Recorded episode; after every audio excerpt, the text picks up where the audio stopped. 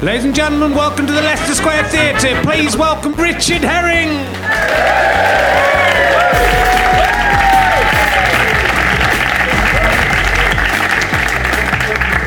Hello, welcome to the show.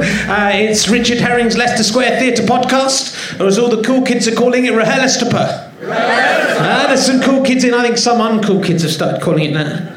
Can I think of something else for the cool kids to do? Um, I'm very excited today. We've got, we're going to do two podcasts today. Um, if you're listening at home, uh, one of them might be out in a couple of weeks. Uh, but the first one, uh, we've got uh, someone who's going on to do another show later on, so I'm not going to faff around too much. Um, I usually do a bit of stand up at the start. I've got fed up of writing stand up, it's kind of hard work. Um, I've been doing stand up for 25 years, um, it's quite difficult. Uh, and it seems to me that people, I, I haven't done that well. I'm here not even full theatre, and um, maybe most people have come to see other people. And it seems the most successful stand-up comedians just remember stuff. That's just that's all they do. They just go, "Do you remember stuff? Do you do you remember stuff?"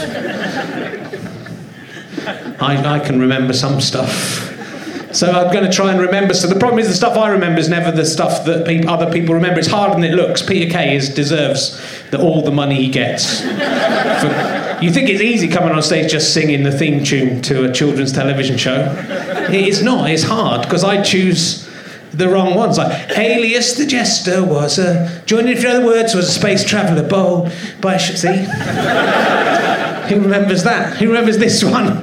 There's one person who remembers because my friend's in tonight. Uh, but uh, come gather around me, space travelers surround me. I'll tell you a story of Rocket Robin Hood, isn't it? See, the problem is it's hard to. You have to choose something that people think they've forgotten, but they haven't actually forgotten. That is, that's the skill. I, I've chosen something that I, people have just forgotten, or just didn't even know what happened. And it can't just be going, well, it's easy. I'll just choose something everyone knows. Let's see, I'll do, do it now. Do you remember 9 11? Do you remember when those two planes flew into that? What was that all about? Who came up with that idea? I fly some planes into a building. So you got to remember, it's harder to do. It's like Peter Kay is like the family fortunes of observational comedy, and I'm the pointless of observational comedy. That is why I'm best. But anyway, we, I don't think there'll be much observational remembering. Do you remember stuff? What do you remember? Hard, isn't it? See, it's harder than you think it'd be. Think, do you remember when I came on through the curtains? Do you remember? It's just a couple of minutes. Do you really not? Do you remember anything? Because I'll just, if you don't remember anything, I'll just keep on doing the same lines over and over again. Anyway, look, we're going to get on. It'll take me a while to get into this. I've forgotten, haven't been on stage for a while, and uh, just relax. It'll be fine. I've forgotten how to do stand up. But luckily, we've got some very funny people coming on. Uh, and my guest tonight, uh, you may know him from Twitter. You've seen his green pants. It's kind of slightly disconcerting because I, I've actually met him in real life and he has a head. And that is, he, he isn't wearing swimming trunks. And that's all I've got as his avatar before. So will you please, he's going on to do another gig, so I should shut up and we'll get him on. Will you please welcome, ladies and gentlemen, Rob Delaney? Here he is. He's a very handsome man. Look at his handsome face. Hello, come on in. How are you doing?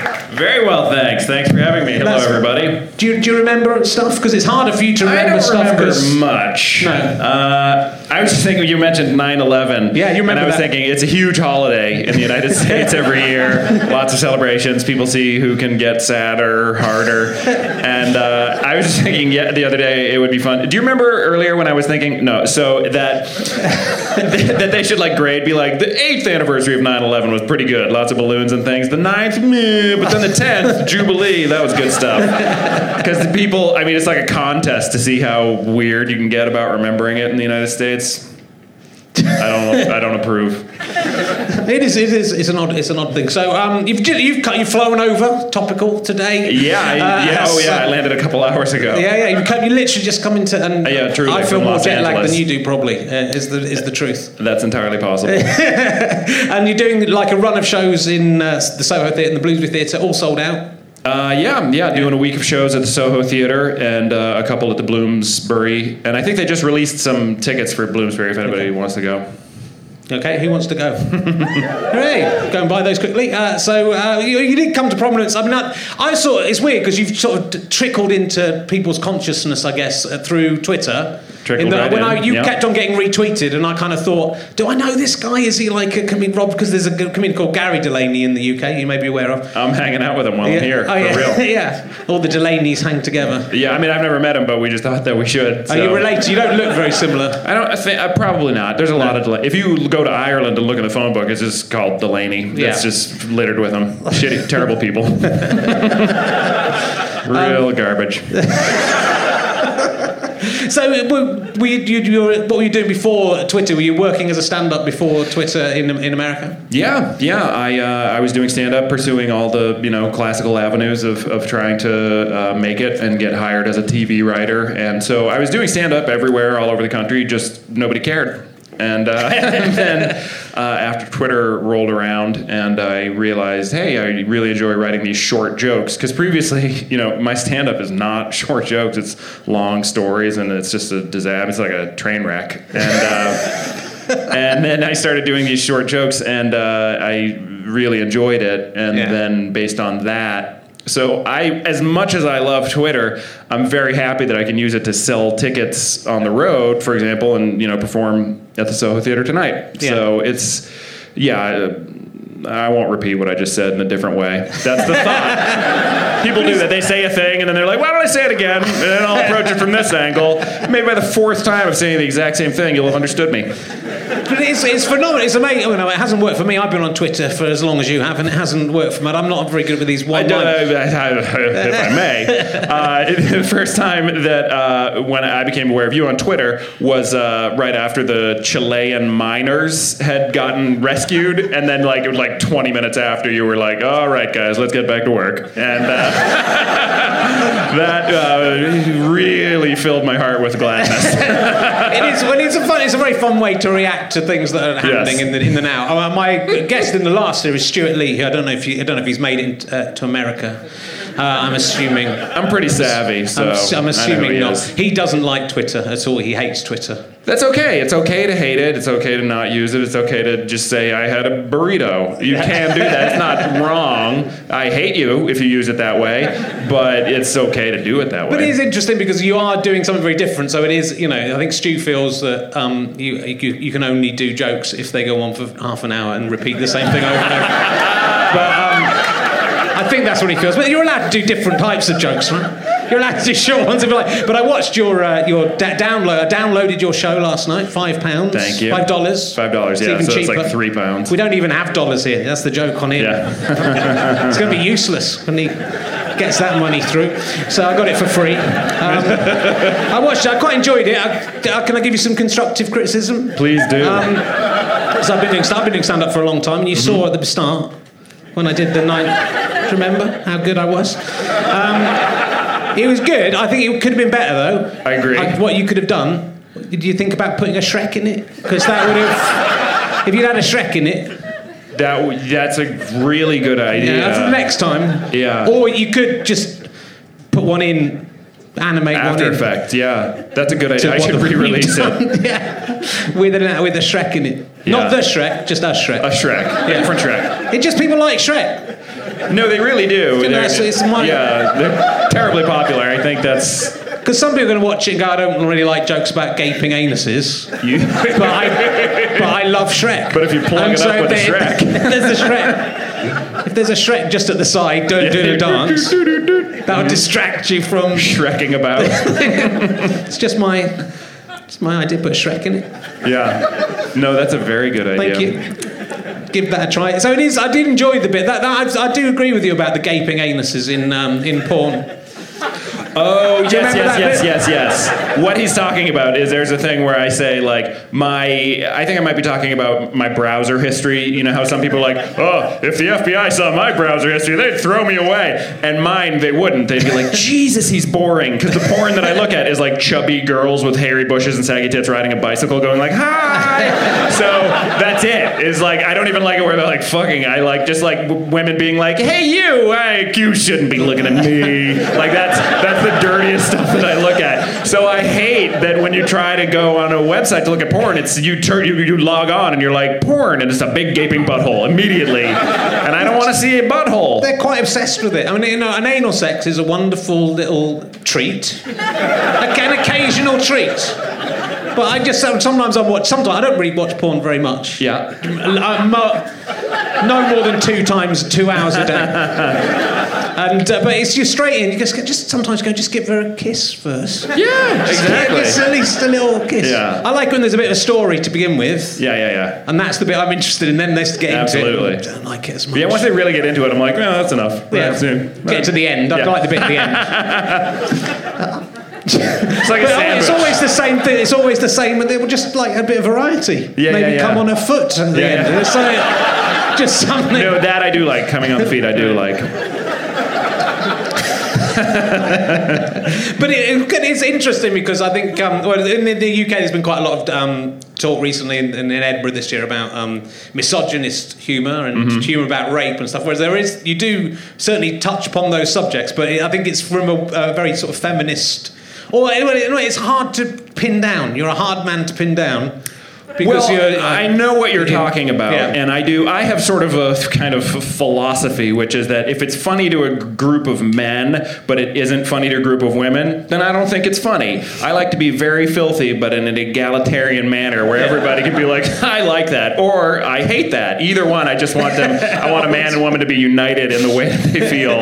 Uh, so I don't. Yeah, I, I don't find humor in going like to women's souls uh, or bodies. That's not funny to me. Uh, I enjoy filth and garbage and, and ferocity and anger and things like that, but not not that kind.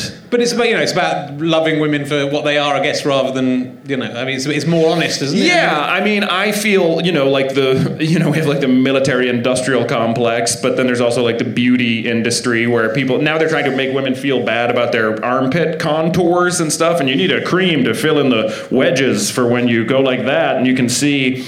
And it's awful, or burn or melt all the hair off your. But it's so stupid. So I do try to combat that in my own silly way Yes. by helping people appreciate their bodies. Because I'm like, look at me appreciating your body. Don't see you're you're enough the way that you are. Well, I guess it's I guess it's not preachy in that sense. Sometimes you get into these subjects. Yeah, you're not yeah, feeling yeah. like this guy is really trying to preach to me about feminism here.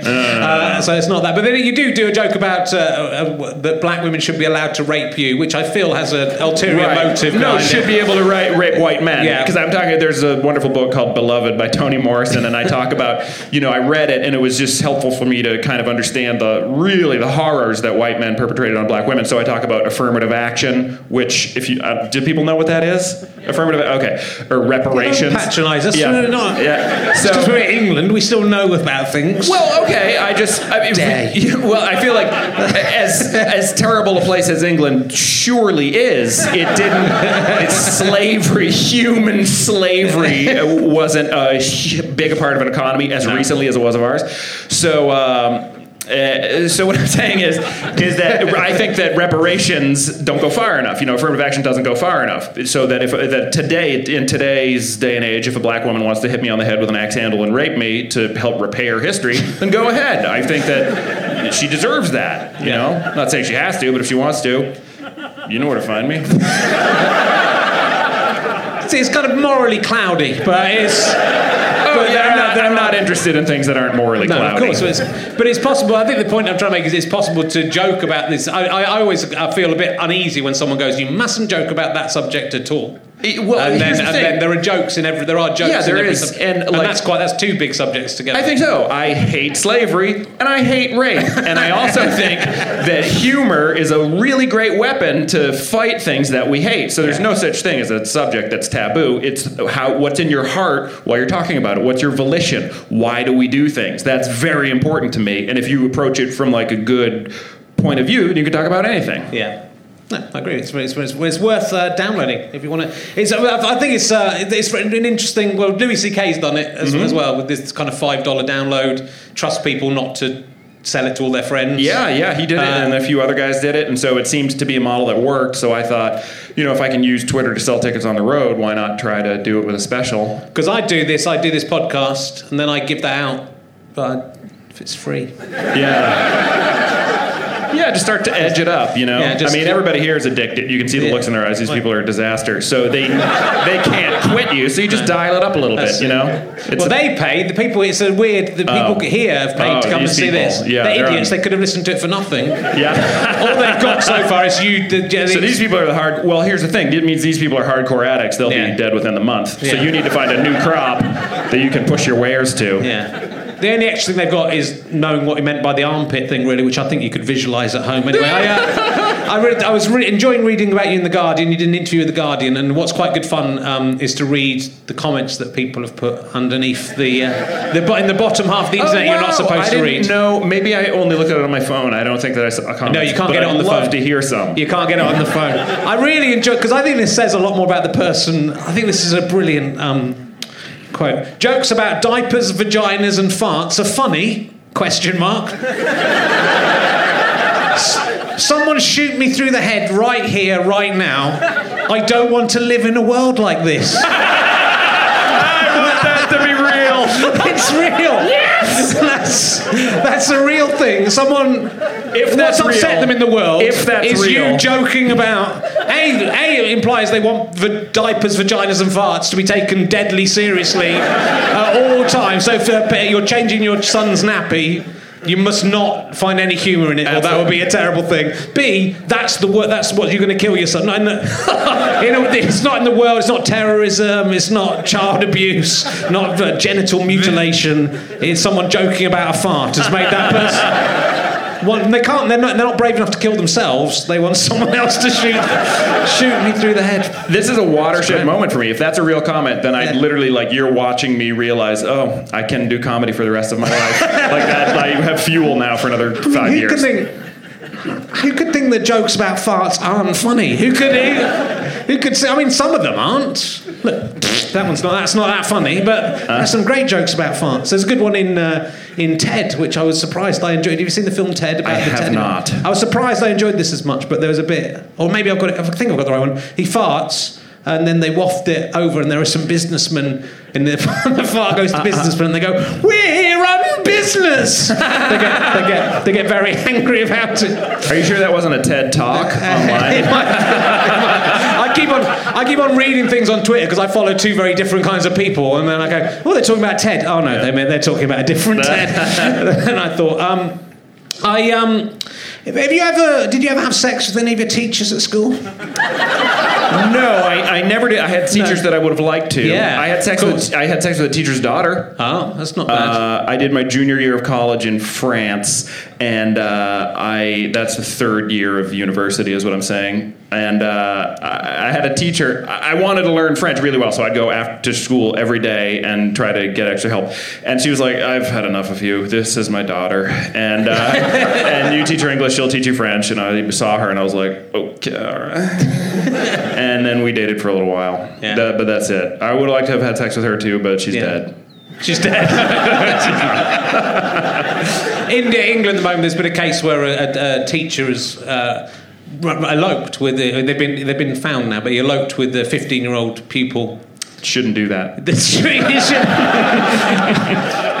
He was married as well. He'd been married for only for a year. I, I thought he was going to get into trouble with his wife when he. Uh. when he got, I thought that probably the, it would take him quite a long time before he can suggest to his wife that she dresses up like a schoolgirl. That is, that's what. That's what.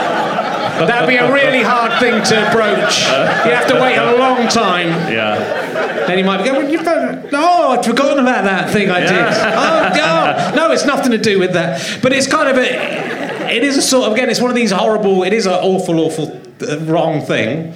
But I'd quite like to have had sex with some of my teachers at school. I think Oh, I could have coped with it. Mrs. Ducamp, I would have liked to have sex with.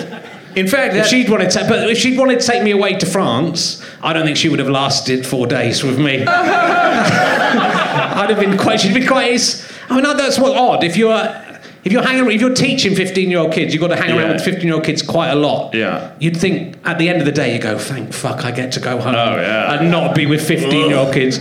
You wouldn't want to then take one away and be stuck in a cottage with her in France. I- oh, I'm of the thing where like I not only should you not be able to have sex with people under the age of 18 for a variety of reasons. I also think you should be able to allowed to have sex with people who weigh more than 100 pounds less than you. I think that once you're 45, you shouldn't be able to have sex with people under 35. I think there should be be way more restrictions on who you're allowed to have sex. I'm, with. I'm not allowed to have sex with my wife uh, so, for, for two reasons. Yeah. We were married for six months. We don't really have sex anymore, anyway. Yeah, you're right. That is unfair. She personally is distressed. That's my wife. Hello. How you doing? You can be my new wife. Uh, I have a rule. I, you know, I'm- I love my wife, and I obviously want to remain faithful to her. But I have a rule that when I'm doing a podcast, I'm allowed to have sex with anyone Yeah, a during, during the podcast. Yeah. You Yeah. can join in with that if you want. so so far, I mean, not Yeah, yeah. not necessarily the two of us. I'll come I'm feet. open-minded. I've got very little feet. You've got, you've got huge, massive very uh, intimidating presence. So I also learned in the Guardian article that um, so I've done research. I've properly researched. This is pretty. I've, I've watched this fucking show. That's that cost me five dollars, uh, and uh, I read a Guardian article about you and Wikipedia. I got confused because there's uh, A baseball, baseball player. player. I, feel gonna- so bad for him. I really do. God, because I love baseball and the idea that some poor young pitcher, and he's like very good, uh, and I just feel that people are going to be like, "Are you the comedian?" and I'll be like, He, "No, uh, I'm, I work hard at what I do, and I care about America." He's. Uh, I don't really know. I don't know much about baseball, but what I was interested in the other Rob Delaney is that he pitches with one hand and bats with the other hand. He's a lefty batter and a. Do you not know this? I did not I was gonna. I thought I'd Oh, start. my God, so I was just- going to start by asking you that, and I thought a probably you get it all the time, and b no one would understand what the fuck I was talking Yeah. about. So I'm glad I didn't start with it because look, I was right. Yeah, Vindicated. Do you remember 9/11? it was good. What's going on? What was that about? um, that's all you have to do. Um, but uh, you did. You well, you you became a comedian. You were. What did you do? You didn't say what you were. You did a, had a proper job before you were a comedian in a, a skyscraper. Oh yeah, yeah. I worked. I worked in advertising because I was in a car accident like ten years ago. Yeah, yeah. And in the United States, if you get sick or, or have an accident, they just they kill you. And so I didn't want. So I had to get health insurance to pay for all the surgeries and things that I had after this uh, car accident. So I wound up getting a job in advertising, and uh, I hated it a lot. But I would like fail upward, you know, or other people would quit or commit suicide. So then I'd get their job, and so. I was I was had some measure of success all the while doing stand up at night until yeah then you know five years ago I just quit all that and just dove into abject poverty and uh, then I'm slowly pulling out of it. Yeah. It's good. so, what did the the car crash? You, you break Yeah. all your arms and legs. I broke my arms. I didn't break my legs. Oh, they that's- were damaged, uh, but they were not broken. But they were. Uh, I did have to wear leg stabilizers for a while so that my knees could just have a break from bending. like little for a while. wheels? Sort of. It's a, it's like a big Velcro sock Oh. with like metal bars, so you just kind of walk around like that, and uh, it's fun. It's quite exciting. But you were, you were drink driving when you Yeah, crashed. yeah. I don't remember any of it. I was in a black- I was in a blackout. I drank. I that's how I drank, and I I went to sleep on a friend's floor, and then in the middle of the night I got up and went for a drive into a building, and uh, nobody else was involved, but I did break both my arms and wound up in jail in a wheelchair. And yeah, then as a result, I quit drinking. But you crashed into the LA Department of Water and Power. Correct. Yes. Do they keep those things together in LA? Because that's dangerous, isn't it? I know. They should separate. You're lucky you didn't get electrocuted. I know. Very fortunate. I'd keep those as far apart as possible. That's my advice to LA. God, there's going to be an earthquake in there as well. Um, it's all going to come crashing down. It's going to be a disaster. So, uh, th- was that was that kind of an epiphany moment though, where you kind Oh of yeah. I had wanted to quit for a long Yeah. time before, but I nothing that dramatic had happened. I had I would just ruin like relationships or beds, you know. Yeah. And uh, so then I thought, well, if people are gonna die, I, I don't want to drink that bad, you know. so I stopped. yeah, I should stop really. Well, only if Only you if I know, drive into you do something. cost benefit analysis. Like, what's Yeah. gonna happen? Are you, you gonna die? You know, a few years earlier? Who gives a shit? You know, Yeah. is your marriage gonna be miserable? That doesn't matter. But if you're, if you're gonna, if you're gonna really, if, and if vehicular homicide comes into play, I say then you should stop. Yeah. and you asked the police if you'd killed anyone, and that was I did. Yeah. I did. Yeah, I didn't know, and uh, and then they told me that I hadn't. So I said, well, I can I can pull out of this. It'll take a decade, but uh, I can get better. Yeah. But a lot of comedians. I mean, you seem very together and very uh, like a regular man. But a lot of comedians are kind of quite screwed up. I mean, I don't Justin Lee Collins. I, uh, I, uh... what? I, I just said his name. I haven't done it. I haven't made him write down his sexual history in a book. What's wrong with you? in a Pukka Pad. That's the that's, that's the thing. That's I've just become obsessed with the Pukka Pad because why? Every news report says. I mean, this is a British. I mean, I was going to say comedian, uh, but um, this is a. Is it? It's horrible. so I'm very upset on behalf of. They, they get very upset. Wait till I'm on to Jimmy Savile. Uh, how dare you? How dare you criticise Jimmy Savile and Justin Lee Collins? What have they done? Punching women in the vagina. I mean, come on. Uh, that's Jimmy Savile I'm talking about. Can't libel the dead. So, um, Can I say something? Yeah, go- quickly? carry on. I used to punch women in the vagina.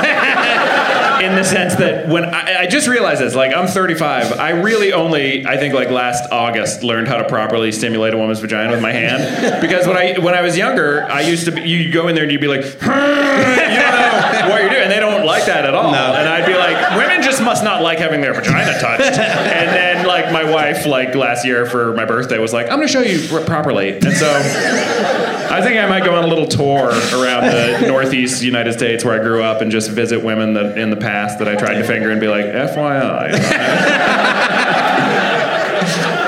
But what interests me about Justin Lee Collins, is not because it might all be lies, who knows, I don't know, but that they keep going on about the brand name of the pad, the, the stuff. Why is it just? Why do they not say he wrote? He made me write down my sexual history in a pad. That's all you'd.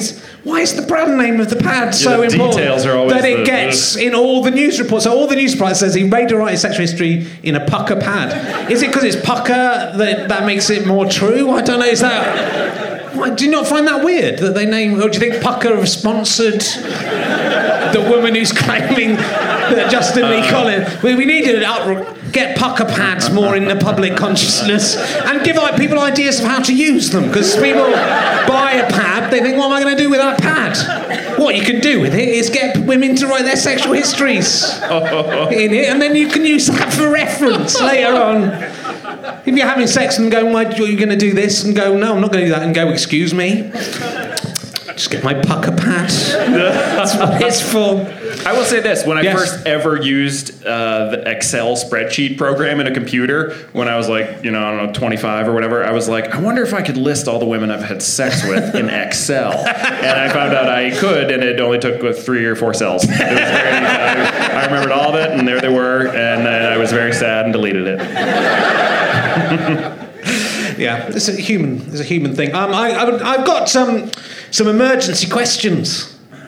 Yeah, people who are regular uh, listeners to this will know that I have the, I have questions I ask all the time. Sometimes think you know just I can't think of anything. To, I'm not very good at this. Uh, interviewing people, sometimes I just can't get to a point. I think I can't think of anything to say. So what I've done this time is I've written some down. This is what I'm going to just go. I don't feel the need to do it because I've written these. I feel I should use them. Okay. I thought the conversation was going pretty well, uh, but uh, just checking my watch to see if we got God, only half an hour. Fuck. Uh, but um, I'm gonna I'm gonna ask one of my emergency questions. If you could have a hand made of ham or an armpit that dispensed sun cream, but you can only have one of those two things, and wait, before you answer, NB, the ham would regenerate over a period of time after being eaten. So if you ate it, it wouldn't be the end of your hand, but also it wouldn't be like a limitless ham hand. It wouldn't be like you eat it and it was back immediately. You'd eat it and then maybe five days later the ham hand would be back. And also the sun cream in your armpit. Um, only you can only get one bottle a day out of that, so you can't start using. If you're thinking, well, I have the sun cream because I could sort of do a commercial sun cream. Which of those two? This is one of my emergency questions. They're very carefully calibrated because the answer we'll learn a lot psychologically. So a ham hand or a sun cream Sure. dispensing armpit. My feeling is I, I would go with sun cream armpit because sun damage is a serious thing. I flew here today on Air New Zealand, hmm. and those people are just monsters. Their skin, they're like lizard people. And so it highlighted for me the need to have access to sunscreen on a, on a more regular basis. Right. And I could use that on my family. Like I have a baby, Yeah. and frankly, I let him run around. I don't care. He'll probably get burned terribly. If I had that, then I could help him. But I'm not going to go to a store. But the ham hand, you could feed your child with your This ham is true, hand. but ham. Here's the thing: sunscreen only good. You put it on, and you're not. You're going to get less skin cancer. Ham is like there's other food out there. No, no doctor is going to be like he should have had more ham. You know. So that's where I stand on Good, That's a good question. That's a good question. We've learned. So you got a good answer, didn't it? Because I usually ask. That's one of the questions I started using during the Edinburgh Fringe podcast. Was Have you ever seen a ghost? Oh, I wish I would love to. I want to. I'm one of those people who absolutely would freak out with happiness if I saw one. Uh, You might see that we're here in England because we have more history here. So there's more more. chance. Yeah, yeah. There's more chance. Um, where is it? It goes back longer than America. What are you saying, the Native Americans? What do you mean? Uh, but uh, you might say. But uh, my new question is: If you were a ghost and you became one, Mm-hmm. Yes. and you realised you were a ghost, you'd be dead. What would be the first thing you would do with your ghostly powers? Uh, I would immediately go to a women's locker room situation and spend like a, a decade there, and then I would go try and help people. But you, do you think?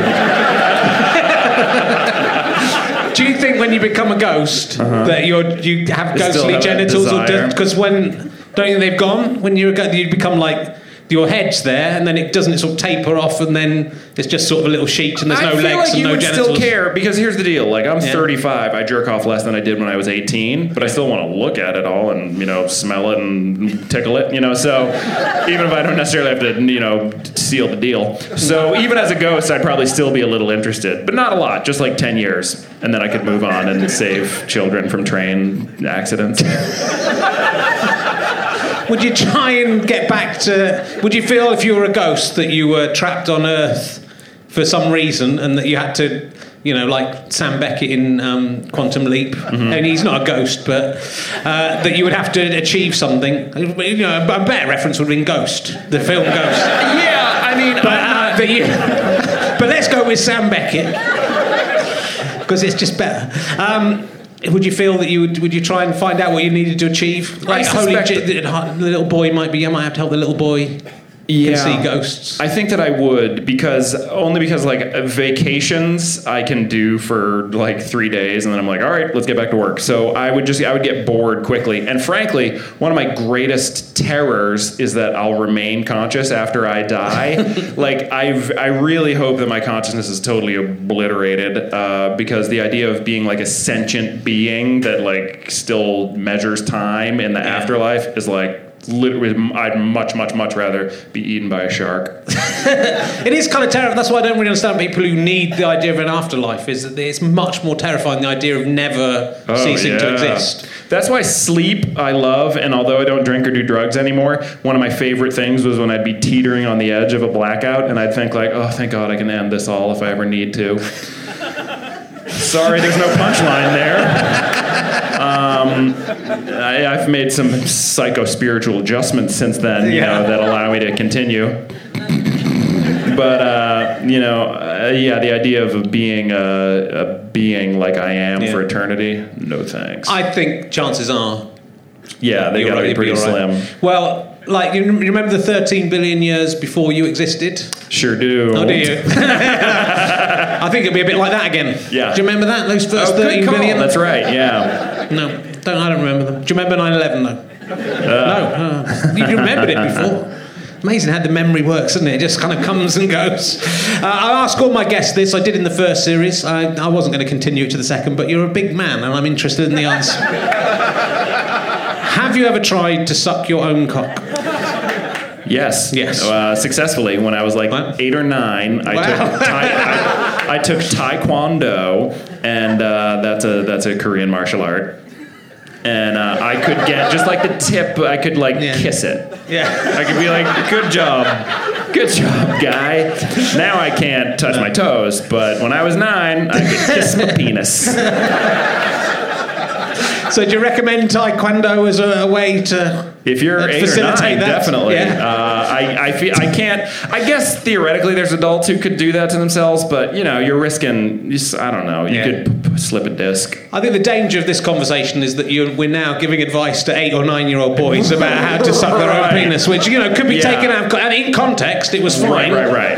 But if I'll someone takes say- that out of context, said Richard and Rob Delaney recommended ways that eight year old boys could suck their own cocks. Yeah, don't feel if you're. I just want to speak to the eight-year-olds out there. Don't feel that you have to. Just if you want to give it a shot. If not, don't. Don't feel any pressure, even from yourself. You know, if you don't want to put a penis in your mouth, you don't have to. And you shouldn't really be listening to this. Yeah. Now go. Any of this. Go play with a dog. It's good. It's an interesting um, question that as well. That's some, all my interesting questions. The other questions. Oh no, no. What I wanted to ask you about was suing Kim Kardashian, who isn't a famous person over here, but um, Oh, I'm so glad. Is that um, true? Well, she's sort of getting there. Do people know she is really? Yeah, no. See, so it's kind of. I, know what I heard was, yeah, I do, and I wish I didn't. That's the noise that you just made. She's like in a reality TV Yeah, show. She got yeah, yeah. married to someone for like 25 Right, days. yeah, I sued her because she got married, and there were billboards all over town announcing the television show she was going to get married. And I, like, I don't watch the show, but you couldn't help it. I'd be driving to work, and I'd see the billboards. Uh, you'd go to buy your groceries, and you'd see the magazines at checkout, and uh, and you knew it was clearly a sham. And uh, then you're so you were like, oh, I wonder when they'll get divorced, you know? And then they did like a few days later, and I was like, no, you can't. You have to stay married. So I sued her for for eighteen million dollars, and as soon as I announced it, I wrote an open letter to her in a magazine, and uh, immediately uh, all these lawyers contacted me and were like, "We want to help you pro bono." And all these people contacted me and were like, "Can you turn it into a class action lawsuit?" And in the letter that I wrote her, I was like, "Look, Kim Kardashian, I don't hate you. I want you to be happy. I've been married for some years. I want you to know that joy, but you need to understand that sometimes it's hard, you know, and you got to stick it out. So you can either stay married." And keep your money, or $18 million, which is what you were paid for this two episode wedding. You give it to me, and I'll give it to my uncle Randy, who lives in Rhode Island, and he's a drug dealer, but he'll use the money better than you would, you know? and so, and I, it, like, it's, so it wasn't malicious. It was funny because I would do like radio shows because I was I did radio and television in every English speaking country in the world after that because people were like, yeah, sewer, and uh, some D, some like shitty sports radio DJs in the United States would be like, yeah, that bitch, you want to give her the smackdown, and I'd be like, no, I want people to understand that marriage is a serious thing, and like I, I'd, I'd be like, they'd be like, so if you could tell her to fuck off, like if you like and slap her in the ass, I'd be like, no, I just don't think that she's made a wise decision, I want to help her. Like so, it wasn't motivated by like hate, uh, you know. I just look, marriage is hard. but That's good. It helps you grow as a person, you know. So aspects of it are fucking nightmarish, but a lot of it is really good, and I would like for her to experience that. And have you have you won the money? Have you got? Have you been, No, have you I been paid? didn't- didn't win. Are you still con- are you still carrying on with it, or have you just given up? Because I'm going to sue you for not following Understood. through on your. D- the, a newspaper threatened to do that. The, Oh, really? the New York Observer, a real thing, said that they were going to do that. And um, a- and anyway, no, it just takes a while because once it turns becomes class action lawsuit, now it's the people's. So it's not up to me anymore. Um, and um, Mitt, Ro- Mitt Romney, who I can't. I've, I've Let's been- hear it from Mitt. Uh, what? Yeah. I mean, I don't know how much uh, we do know about that sub- this subject. He's, he's running for president. I mean, to just put it into context for, for British folks, like you guys have a National Health Service, right? Like, let's say you something you, like later tonight, you know, you're going to find some sores on your penis. You don't want them there. You're going to go to the doctor, and they're going to be like, "Sure, fix it." Whereas in the United States, you'd have to get a mortgage, and uh, it- and so Mitt Romney uh, created a thing where in the state of Massachusetts, which happens to be where I grew up, anybody you had to get insurance, and uh, whereas in many parts of the country, you couldn't even, if you wanted to, pay for health insurance. Like, you'd be like, I would like to give you a lot of money every month for health insurance. They'd be like, no, you can't because you have ovaries. Like, women forget about it. So, Mitt Romney created uh, the, this thing called like Romney Care, you know, and uh, now that he's running for president, he's like, I don't know if that was such a good idea. And so he's going to wants to repeal what we call Obamacare, which is the requirement that everybody in the United States have health insurance, which is a pretty good idea for people to have. and uh, so that's just one example of why I don't care for him. Uh, Do you tweet him quite a lot? You Almost every day. him, yeah. Every Does he, has, he, has he tweeted? Has he ever tweeted back? He hasn't. Uh, he has not. The Obama campaign has has reached out to me, but uh, not the Romney campaign. I, I, my suspicion, because it's been written about in like Business Week magazine and some fairly large publications, is they're probably aware of it, but they have not reached out to me. Okay. I want to help him. Do you think he is going to win and become the president? No, he won't. Uh, and it, just because the, the economy is getting a little better, you know, and, and Obama's very. The thing is, is Obama over here would be like considered a right wing nut job. He's like he's like Ronald Reagan, whereas over there people think he's on the left and he super isn't, and he's so pro corporate and all that. I mean, he's a millionaire, super disconnected from the people. But if like you and I are here and then Obama's here, Mitt Romney's like, where are you? So I don't drink the Obama Kool Aid, you know, but he just has some ideas that are better for, uh, for example, a country. But increasingly, I mean, that's what politics is, seems to be coming is about rich people looking Ugh. after their. Certainly here in the UK, we've got people looking after the other rich people and their, Yeah, therefore yeah, themselves, yeah. their other mates in the room. Uh, we had this interesting case like last week where one of the guys high up uh, in the what's his called Mitchell uh, was he was cycling out of the down, of Downing Street and the um, the policeman wouldn't let him go through the gate. And uh, he could, which he usually does, and they said you have to walk through the side. You can't go through the main gate. We're not going to open it for you. And then he got very cross with them and called them plebs and Oh. said you should know your place. Uh, which I think that's him using his indoor language that, that- that the Conservatives have. He's Yeah. accidentally come outside. That's why Cameron was angry. He's going, You're only meant to say those things when we're oh. inside 10 Downing Street, not the outside. So he, I don't know. I think he's kind of got away with it, though. I think they. This, kind of, this is the amazing thing with the news. It kind of everyone goes, Oh, this is awful. And then the next thing comes along.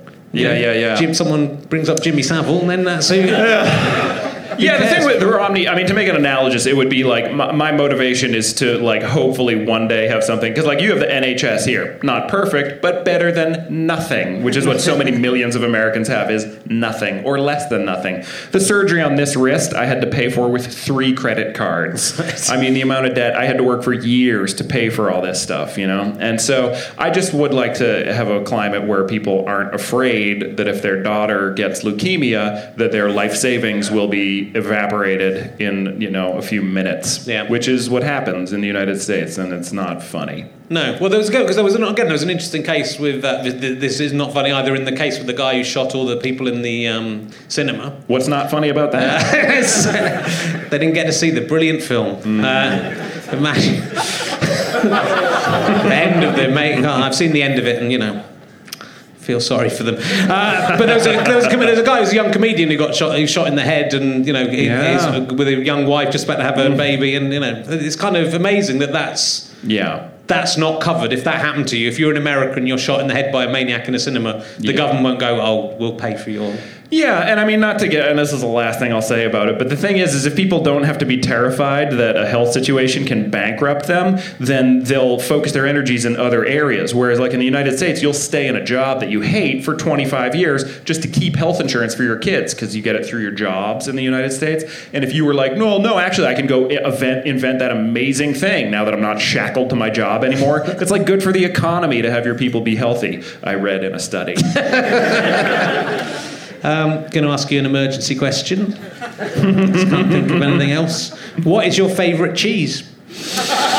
Oh, you Good know, question. Are you ready for I, wrote, I, I wrote that out in the, advance. the best cheese? The best thought- cheese I've ever it. had uh, is uh, when I lived. I lived when I lived in France. Uh, would have been like unpasteurized camembert. Oh, yeah.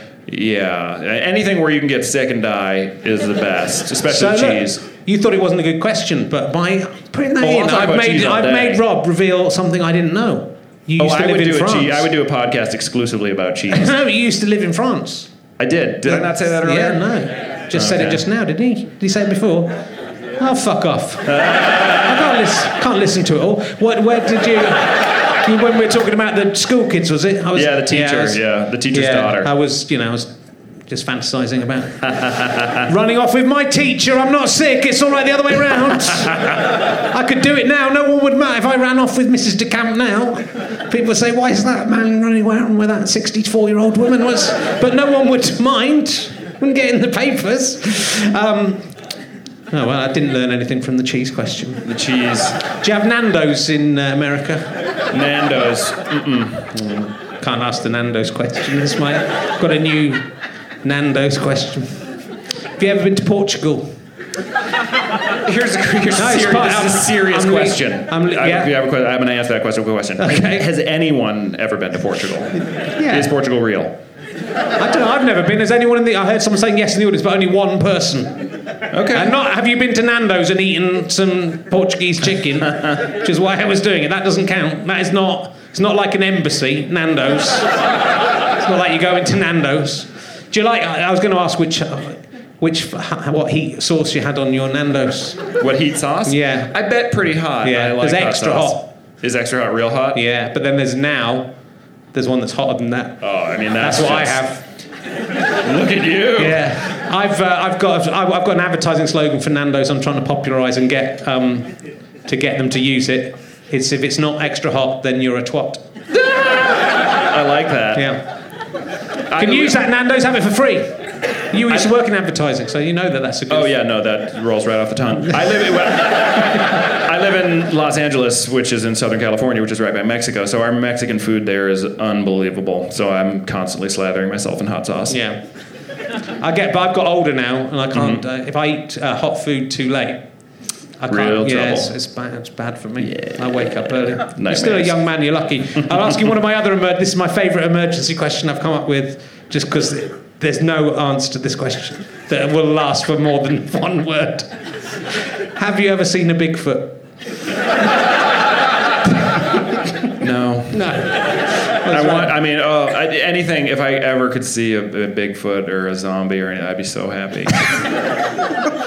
Not a zombie. That'd be terrifying. it would be, but I. You know how people are like, ugh, enough with the zombies in movies and TV shows now. I'm like, nowhere near enough with the zombies. Anything zombies, I'm in. So if there were, yeah, I, I'm like somewhat way too ready for a zombie apocalypse. Uh, yeah, I'm a student of the zombie. Would you like to become way. a zombie though, or would you like to No, escape I wouldn't a at all. Although I was No. thinking the other day, like if you were there, like right when somebody got bit by a zombie and they went into the pre-zombie coma and they were really beautiful and they wouldn't let you have sex with them in real life, Yeah. could you have sex with them before they fully transformed? Would you have time? I, we may never know. And ethically, you know, is it Yeah. you know if, Ethically, if, if no someone is a, if someone's a zombie, have they? Yeah. Because I also do ask. This is my regular question. Uh, if you had to, if you had to have sex with an animal, Yes. if you had to, and maybe a zombie would count.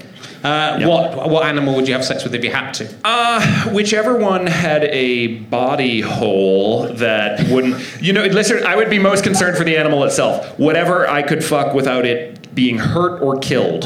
I understand that they might be like, why are you fucking me?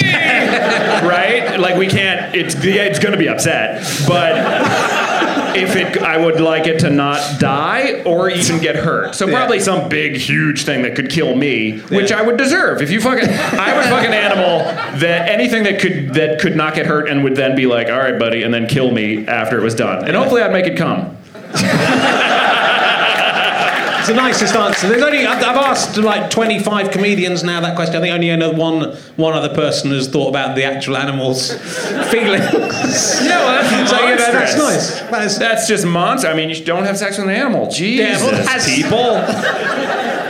It's a different culture. You can't come over to our country and start judging Right. with your ethics. I and start stand- telling us what we're doing is wrong. I'm not going to say I stand corrected. I stand chastened. You're the one who wants to have sex with a woman who's not quite a zombie. Well- you said she wouldn't have sex with you, and then she's becoming a zombie, and then you have sex with her. It's like using you going using that moment to get in there and go. W- It's it's opportunity when opportunity knocks. When life hands you a lemon, zombie woman. Didn't make love to her. And, uh, and on, on a serious note. well, no, because you, you, you, you seem a very happy man. I, feel happy. you- you see- everything seems very together for you. It's I'm- very unusual for comedians. But you do talk about, again, in this uh, Guardian uh, article, you talked about uh, being depressed and suicidal a couple Yes. of times. hmm Yeah, that's Uh, true. Yeah, no, I do. I take medication for depression. After I, I've been sober for 10 years, and after about a year, after all my surgeries, after uh, all my legal difficulties were passed and everything, and I could finally like breathe again, um, I went into a big depression, which I've heard is not uncommon for people after they quit, you know, a career of substance abuse. So, and it runs in my family a lot too, uh, uh, alcoholism and depression of varying levels. And so, yeah, so I got very, very badly depressed, and I had to, uh, you know, I was going to a psychologist. She suggested I go to a psychiatrist, and everybody was like, "You should consider medication." And I was like, "No, I'm sure I'll, I'll be fine." And then I'd be like. You know, in a b- corner of a bus, and uh, and then I, I took the medication and it made me feel a whole lot better. Uh, I because previously uh, when I was depressed, uh, my mind was just saying kill yourself, kill yourself, kill yourself, which grows tiring, and so uh, and a lot of physical pain accompanied. I mean, the symptoms physically of real bad depression are, are pretty weird. You know, your body just hurts all the time, and like the first thing I'd do when I would wake up is just throw up. I'd wake up in the morning and go throw up after having not slept much. So it was really awful. So I started taking medication, and then that just I was worried, especially like creatively. I was like, oh well, I won't be funny anymore. I won't be fun to be around. I won't be able to you know weave tapestries of story that people will wish to wrap themselves in. And uh, the fact is, is that I could when I took the medication because I was still alive, and it allowed me access to feelings of like you know occasional happiness, you know focus. I was could be of use to friends and family. I could still get sad, but I wouldn't. It wouldn't be like irredeemable, you know. Yeah. So so yes. Don't think being a comedian is a pretty depressing job, though? If you're, if you're prone to depression, is being a comedian It the best can thing be. you can be? Yeah, it, it- there are uh, elements of it, but I think good comedy there's there's alchemy in it, and you take the dark and the horror and turn it into good. You know what I mean? Yeah. Like we might talk about crazy bonkers, and we have been for an hour. You know what I mean? But if people can leave here and feel a little better, then what better thing could we ever do? I can't think of anything. No, I suppose. But it is, you know, I mean, there's been times I've never been depressed on that level, but I've found it, you know, it's a hard job. To, Mm-hmm. It is. You're, like you were saying, you're away from your, your family, yeah, your young yeah. Mm-hmm. family, um, and that's a very hard thing to cope with. If you, I mean, and it's nice to know you've got that to go back to. I suppose. I, I guess I found it harder Oh. when I was single and now on the road, and there was nothing in my life. That's quite a depressing thing to. Yeah, to well, cope I try. What I try to do is is balance it. You know, I'll tell you, I had the very good fortune to meet uh, Bill Cosby recently. Right. He's an American comedian. He had a show anyway, uh, uh, and I met him, and we were talking. It, it was me, my wife, and him, and we talked for like 15 minutes. And he made me say, he, he said, "So, like, what's the what would you say the top priority in your life is?" He asked me, and I was like, "Well, my family," and then like I, I giggled, and then I because I was in his presence, and I was like, "Comedy." He's like, "No, say it again and don't laugh." And I was like, "My family." He's like, "Pause," and then he's like. And then comedy, and I was like, and then comedy. He's like, and he's like, do it again, and uh, and so he made me literally repeat this in front of my wife three times that my family was more important, and then comedy. He even was like, comedy's way off in the distance, you can barely see, you know. And he's like, if you keep that in that order, then you can be happy and you can make a lot of comedy for a long time. And I, was- I was like, and um, but I try not to like because it would be easy to be like, yeah, I just want to fuck them. I'm gonna go do comedy, or it would be also easy to just stay nuzzled in a little bed with them, and well, bookers are calling, being like, no, I want to smell my family, you know. So I try to do both. You know what I mean? I'm a lot funnier since I've been married and become a dad because I just have more life, you know. Yeah. But then also I'm able to feed them with comedy, you know, better than when I worked in like a call center, being like, "Do you want to buy a very shitty newspaper?" And people be like, "No, I don't." I'd be like, "Of course you don't. Thank you." And like, like you know, or working in a furniture warehouse, which is a fine thing to do, but after a certain point, I, you know, I was very, I knew where all the furniture went and had learned the interior of the whole warehouse. You know, so it's like. I try not they they I try to be comfortable with the tension of being a family man and a comedian crazy person. And if I can be comfortable with that tension and know that it always will be tension and not bad tension, but it'll be a dynamic force. I'm imagining a glowing rope for some reason. I don't know why. If I can be cool with that, then I think it'll be good. To date, it is. Yeah. We'll see. Everything could change tomorrow. You know, Bill Cosby isn't a real doctor. um, just thought I'd throw that at you. So that might that might throw it all. And if you had a ham hand, your children could eat. Give a man a piece of ham, his family will eat for a day. Give a man a ham hand.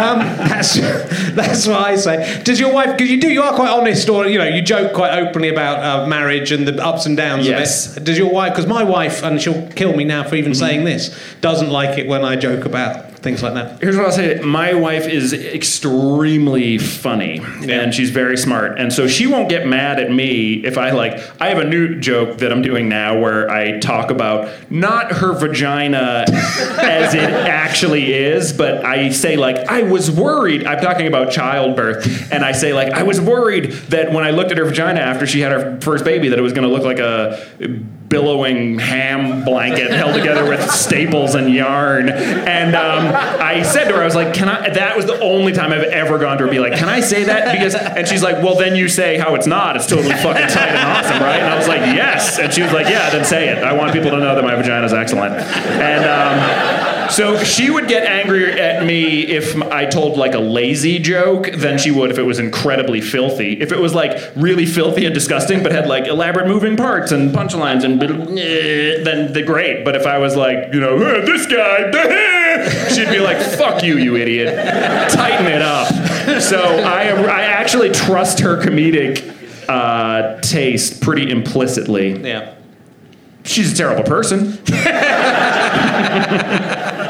And uh, look, unfortunately, it's, this is the point where it usually gets interesting in an interview because we get over the hour mark and then it goes on for goes on for about ten minutes and it's a bit uncomfortable. The man, the man went off to just to remind himself about 9/11, uh, and, uh, and then then it gets really funny again. But we, I'm conscious that you have to go and do an actual show. I'm so grateful for you to uh, for coming and doing this because uh, Rob is, So about, is, is doing another show in 45 minutes uh, at the Soho Theatre uh, and has literally just arrived in the country. So uh, will you please give it up for my fantastic first guest, Rob Delaney, ladies and gentlemen. Thank you.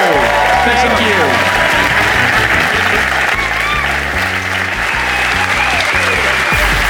You have been listening to Richard Herring's Leicester Square Theatre podcast with me, Richard Herring, and my guest, Rob Delaney. It was produced by Ben Walker. The music was by Pest. Thanks to Orange Mark from the British Comedy Guide and Ian Tunes from iTunes. This is a Sky Potato and Fuzz production for the internet. It's free. Tell your friends. How'd you like them Sky Potatoes? I hope you enjoyed the podcast. It is free, as I mentioned there. If you want to give something back, that would be lovely. You can come and see one of the forthcoming shows at the Leicester Square Theatre. There's tickets for all of them. Um, got some fantastic guests coming up. Or you can come and see me on tour. I'll be touring uh, in October, November, and then through February through June, right, right around the UK. Go to richardherring.com and you can see all the details of that. Or go to gofasterstripe.com where you can buy DVDs like What Is Love Anyway, uh, Fist of Fun, the popular 1990s series. The second series of that is just about to come out. You can pre-order that. You can buy the book Talking Cock. Anything like that, that would be lovely. Or if you don't want to do any of those things, why not just tell any of your friends who you think might enjoy this show and tune in next week. I love you. Bye.